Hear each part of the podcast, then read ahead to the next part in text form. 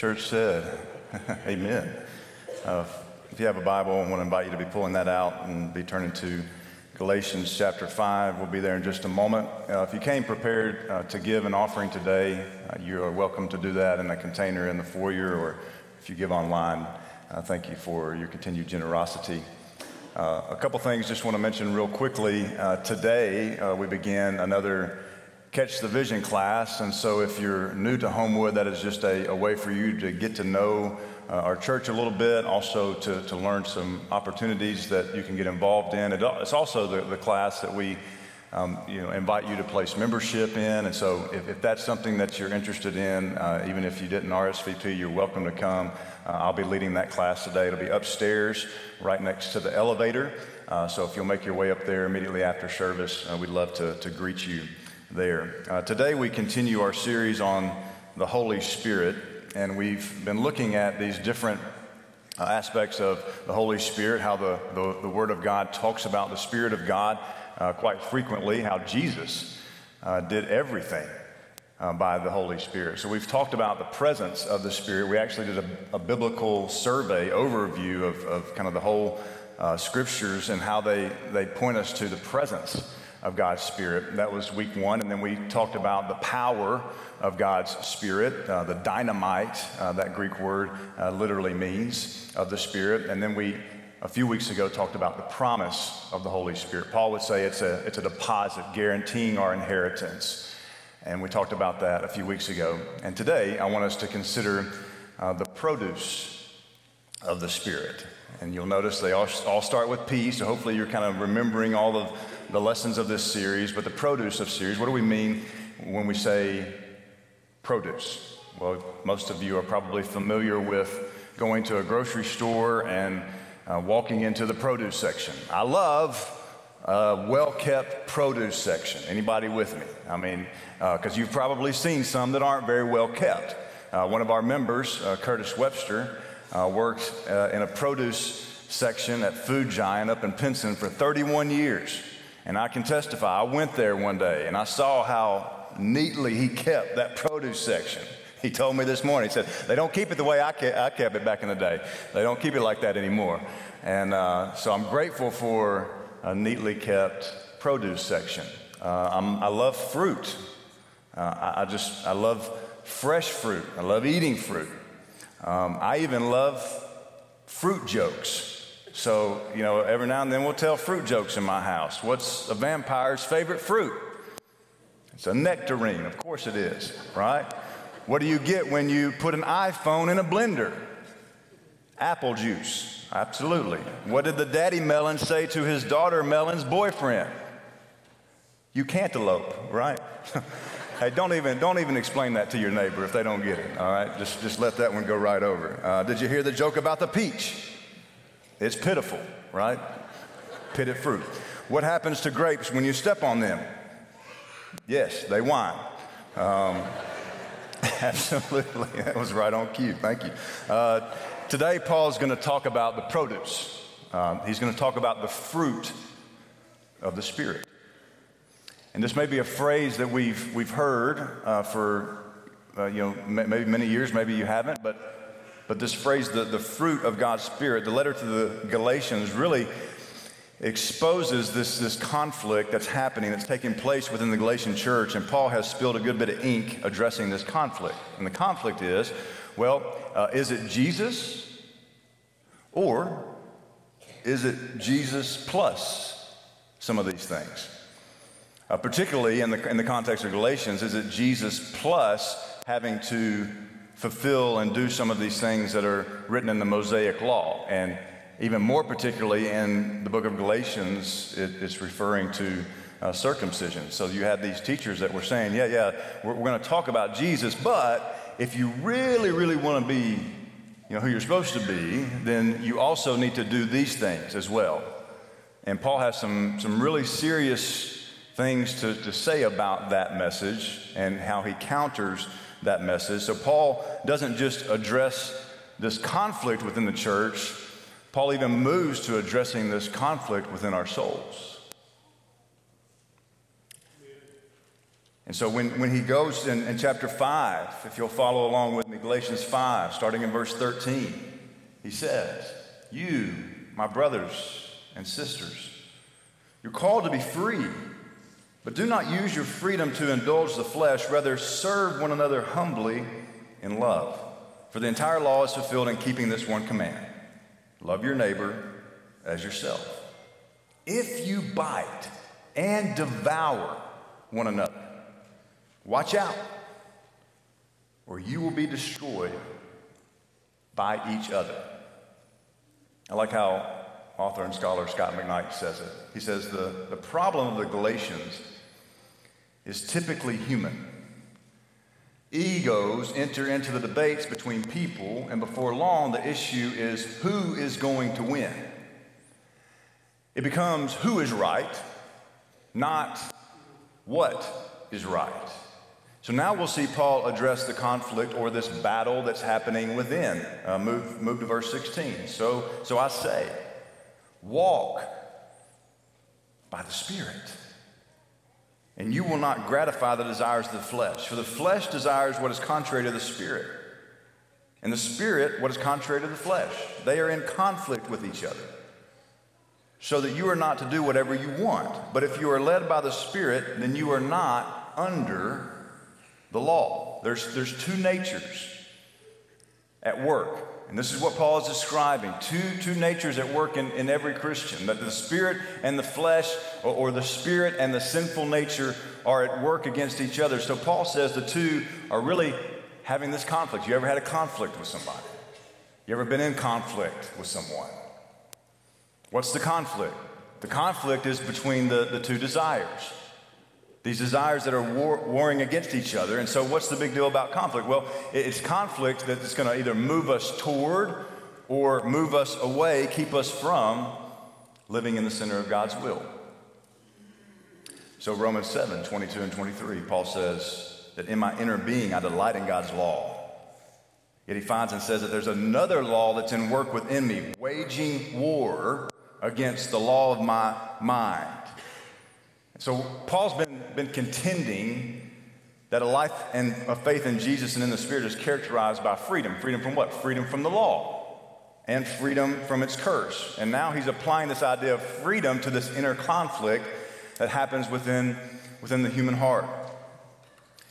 This war, this fighting of the flesh, is this, this Greek word called sarx. This is this, this conflict that's happening. Paul tells the Galatian church what the nature of the sarx includes this earthly nature that's apart from the divine influence. So let's keep following along. Verse 19. The acts of the flesh are obvious sexual immorality, impurity, debauchery, idolatry, witchcraft, hatred, discord, jealousy, fits of rage, selfish ambition, dissensions, factions, and envy, drunkenness, orgies, and the like. I warn you, as I did before, that those who live like this will not inherit the kingdom of God.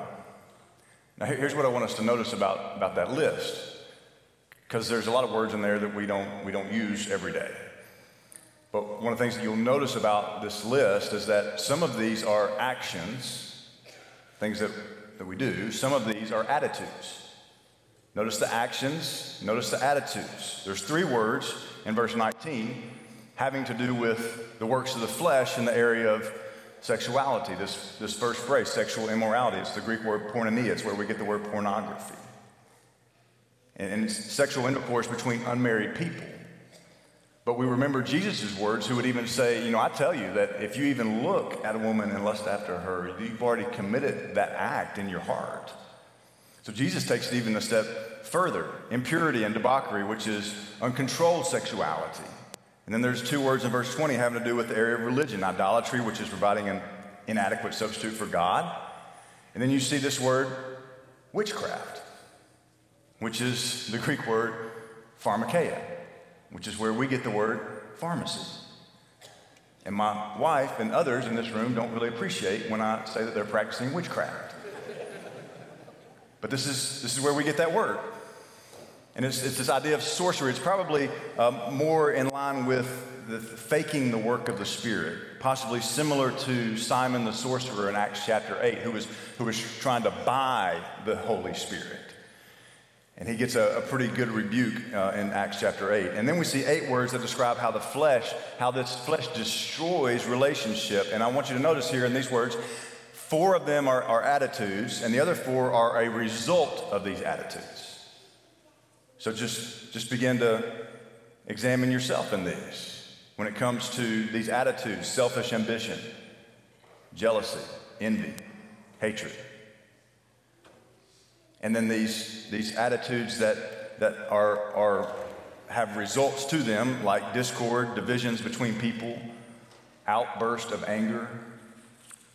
Are you catching these? And then lastly, there's two words that are referring to, to substance abuse. It's believed that drunkenness and orgies are, are actually linked, some scholars would say, meaning that, that orgies is more of a reference to drinking orgies rather than sexual ones. But, but the point being is that that one of the works of the flesh is addiction, being addicted to pleasure creating substances and behavior.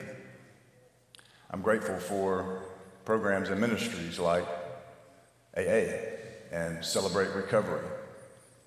I know of meetings that happen all over, all over this town every, every day of the week. I want to encourage you to, to utilize those if those are are needed. But the last thing, this is, this is the flesh. And, and the last thing that I, I, want you to do this morning, or I want to do this morning, is really try to, try to oversimplify this sinful nature and, and offer unhelpful platitudes to them. It's not, not my task this morning, not what I'm trying to do. Yet Paul says that those who live in the sinful nature will not inherit the kingdom of God. And I really, I agree with Tim Keller on this one who says Paul is not looking to undermine Christian assurance here, but he is aiming to banish complacency. He's not looking to undermine Christian assurance. We talked about that just a few weeks ago the promise. The promise that you, you can rest assured in. But he's more referring to aiming to banish this complacency that could come along with that. We tend to be much better at noticing the works of others, the works of someone else's sinful nature, than we are at battling our own. Isn't that true? That we, we tend to, to see that more clearly in others. And so, is it possible for the Galatian experience not to, to altogether be too different from our own? People have begun to devour one another in their desire for control and to, to be, you know, who they want it to be. You know, they, they, they just begin devouring and seeking this, this control. And then how do I, as a Jesus follower, lay down my insatiable desire for control? What does Paul say? Paul says, walk by the Spirit, be led by the Spirit. This is the path forward. And what does that mean? I mean, won't, won't, the Spirit calls me to do these weird, kind of goofy things, but for Paul, the Spirit was that which enabled God honoring things. It's this spirit fueled development of a Christ like character, bringing us more in step with who we're designed to be this imago Dei, the image of God, that we are image bearers of God. And this is who we were designed to be. So Paul talks about these two things. He talks about the acts of the flesh, the works, notice that word, the works of the flesh, but he talks about next the fruit of the Spirit. Not, not, not the works, he talks about the fruit of God's, the produce of God's Spirit. Look in verse 22. But the, the fruit, the produce of the Spirit is love, joy, peace, patience, kindness, goodness, faithfulness, gentleness, and self control. Against such things there is no law. Those who belong to Christ have crucified the flesh with its passions and desires. Since we live by the Spirit, let us keep in step with the Spirit. Let us not become conceited, provoking and envying each other. And here's what I want us to catch today is that that word fruit, it tells us something. It tells us something about how the Spirit works in the life of the believer, that our growth as followers of Jesus is often gradual. Have you ever wanted to speed up the growth process a little bit? Like, come on. I, I, thank God I'm not where I used to be, but I'm not where I want to be. Let's speed this thing up a little bit. And just as fruit takes time to grow, I mean, so do we. we take time to grow. How are you creating this environment to grow? Richard Foster, known for his book, Celebration of Discipline, says that to pray is to change. This is a great grace. How good of God to provide a path whereby our lives can be taken over by love and joy and peace and patience and kindness and goodness and faithfulness and gentleness and self control. How great a grace this is in our lives. More often than not, it's my time in prayer and being in the Word that enables the fruit of God's Spirit to come out in my life. I would invite you on Tuesdays. We've been practicing prayer, Tuesdays at noon. A few folks show up here in the auditorium, more folks join online. We live stream that so that you could watch it maybe during a lunch hour or even later that evening or the next day. And it's just a, a practicing of this prayer, this centering time. So, what's, what's this fruit that the Spirit enables? You'll see on the screen. The, the first is a, agape love. I, wanna, I want you to consider each of these. To serve a person for their intrinsic value, not for what that person brings to you. Maybe I, I use anger to control those around me rather than allow love to console and shepherd those around me. You see the difference? the fruit of God's Spirit. chara, joy. We sing about that today several times in our worship songs. A delight in God for sheer beauty and worth of who He is. eirene, peace. A confidence in the wisdom and control of God rather than your own. Paul most often uses peace to designate reconciliation and unity. Keep the unity of the Spirit through what? Through the bond of peace makrothumia, patience, an ability to face trouble without blowing up. It is the Spirit of God that enables us to become a non anxious presence in the midst of others. Christotes, kindness, to serve others practically in a way which makes me vulnerable. When I show kindness, I'm, I'm putting myself out there a little bit, right? Uh, what if you went around this week just throwing kindness like confetti. I was at Aldi this past week. Uh, love shopping at Aldi. Uh, you know that inflation has hit hard when Aldi starts increasing prices, right? so I mean, a, a, loaf of bread is like 10 cents more at Aldi now, and it's, it's really it's, it's really ruffling my feathers a little bit. Three cents more for saltine crackers. I, you know, I just I can't handle all that. But anyway, I was outside, and you got to pay, you got to give a quarter, right, to get your cart at Aldi. And so I, I step out of the car, and I, I'm walking up to the, you know, all the carts, and you ever like start searching your pockets, and then nothing's in there, but but you just keep searching because you think you're going to find something. Like you just keep, you know, it's like surely, surely there's something in there. Like if I go deep enough, there's a, I'll find a quarter in there somewhere. Well, this, this lady, uh, I'm walking up to the, the carts, and this lady, she comes up real quick and puts her cart up and, and gets her quarter out and starts walking off. And I was like, I'm standing right here. Like, you could you could have given me that cart, you know? but she starts walking off, and I'm sitting there doing the thing in my pockets. I'm like, I know I got a quarter in here somewhere. And I'm just standing there. And that, that sweet lady who I judged, in a, you know, inappropriately, she turned around, she came back, and she gave me her quarter. Can you believe that?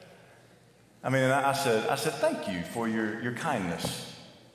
You know? And so when I, when I came out, I gave my card to somebody else trying to, trying to pay it forward and, and, and all that. But, but there's, this, there's this idea that the Spirit enables this in us. It enables us to, to throw kindness like confetti. agathosune, goodness, integrity, being the same person in every situation. Do you know people who are the same person in every situation? Pistis, faithfulness, to be utterly reliable and true to your word.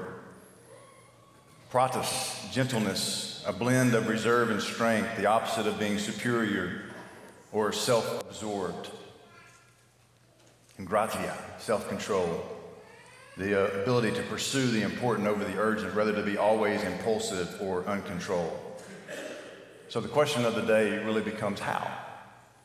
How? How can the fruit of God's Spirit take root and grow? And, and I want to, to give you just a few potential takeaways in just a moment. But, but Paul then moves, and a lot of times there's, we get into this, this trouble in, in, in the text because there's these chapter breaks. And these chapter breaks weren't put in there originally, they were put in there by, by men hundreds of years later. And so, you know, there, there's sometimes some really bad chapter breaks, you know, in, in God's Word. Uh, because it was written as a whole, and, and we need to, to, read it as a whole. And so Galatians 5 uh, actually leads into Galatians 6.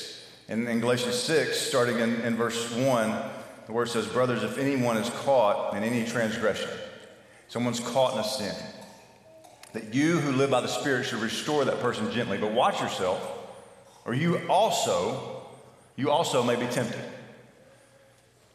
Next verse, verse 2. Carry each other's burdens. And in this way, you will fulfill the law of Christ. For if anyone thinks that he is something when he's nothing, he deceives himself.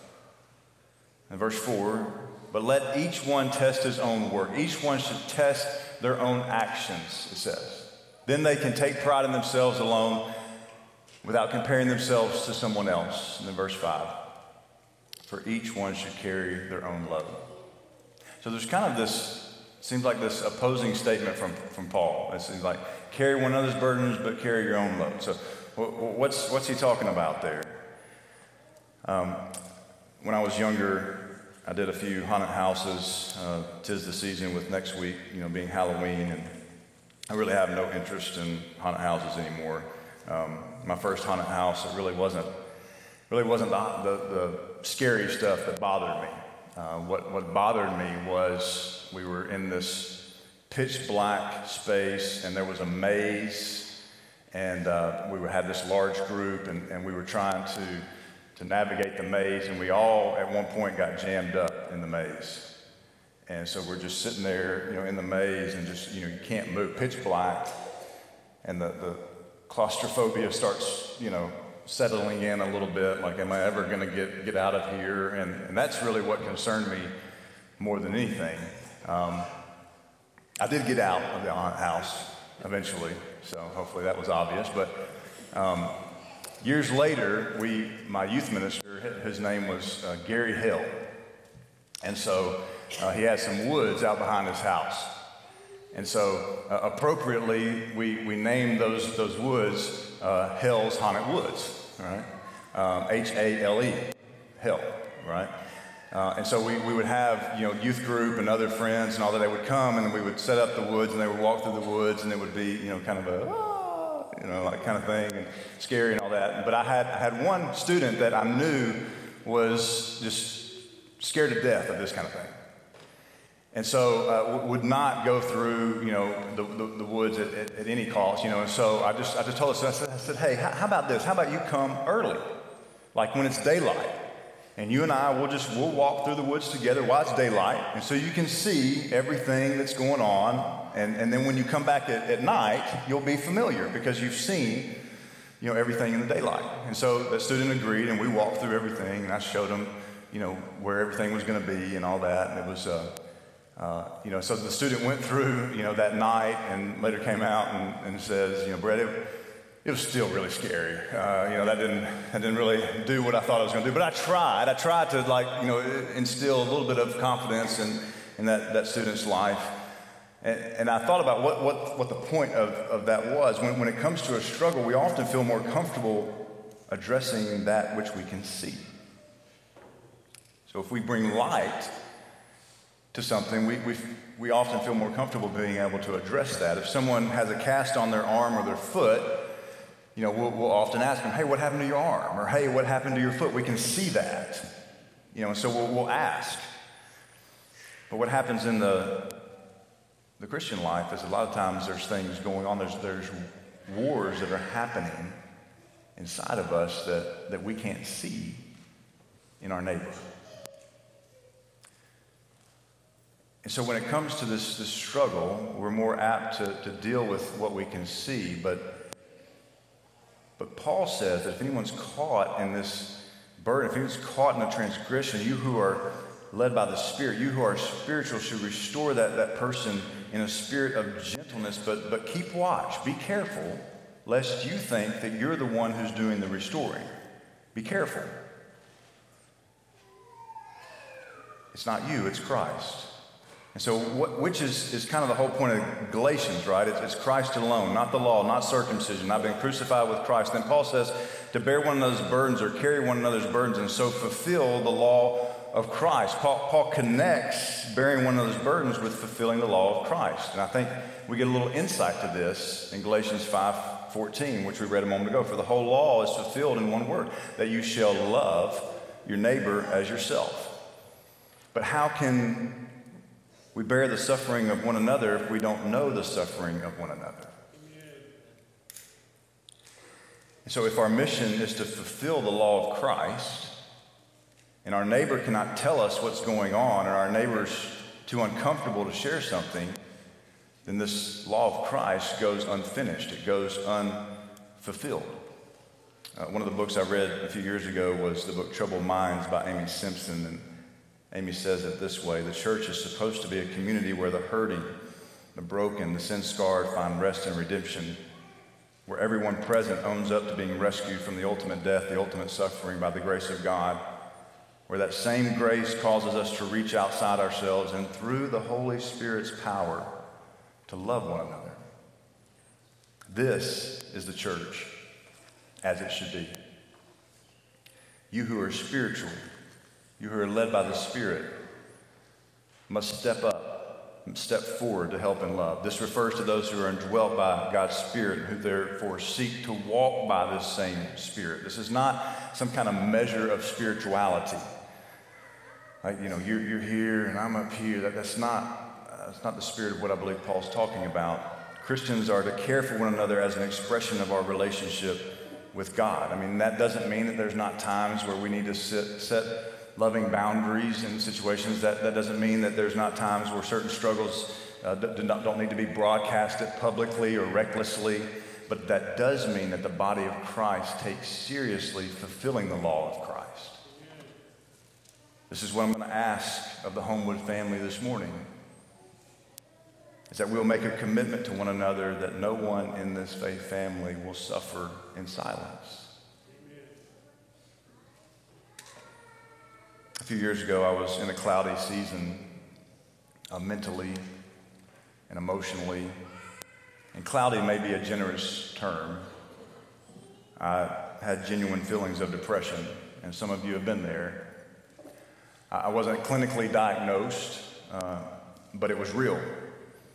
You know, according to the National Alliance on Mental Illness, website, one in five adults in the U.S. experience mental illness each year. One in six students aged 6 through 17 experience a mental health disorder each year.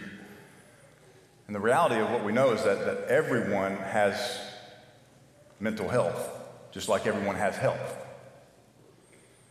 Uh, most of us have some type of struggle with our mental health over the course of our lifetime, just like most of us will have some kind of struggle with our physical health over the course of our lifetime. And the season that I personally experienced you know, although it was hard, God has worked to allow me to see others through a different lens because of that.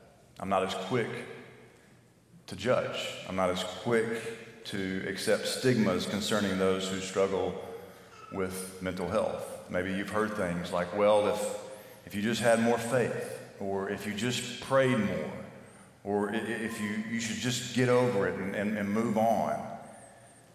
Can I just say this morning, if those are responses that you've heard to those struggles, I'm sorry. Even if someone had good intentions in saying those things, my guess is that those comments hurt. And do I believe that God can work in this area? Absolutely, I do. I've seen it, I've experienced breakthroughs in my own life. Yet trying to fix someone with these platitudes is rarely helpful and often does more harm than good. So I reflect on, on my granddad who passed away a month before I came on staff here. And my granddad uh, struggled with dementia for several years, last several years of his life. And it's hard to watch a man that you love and respect come to a place where he doesn't even know who you are. And I would smile as I left visiting with him, and I would say, I love you, Granddad. And then I would walk out. What I came to learn is that the, the produce of the Spirit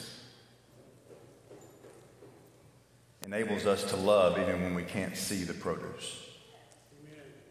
Because ultimately, the produce is love.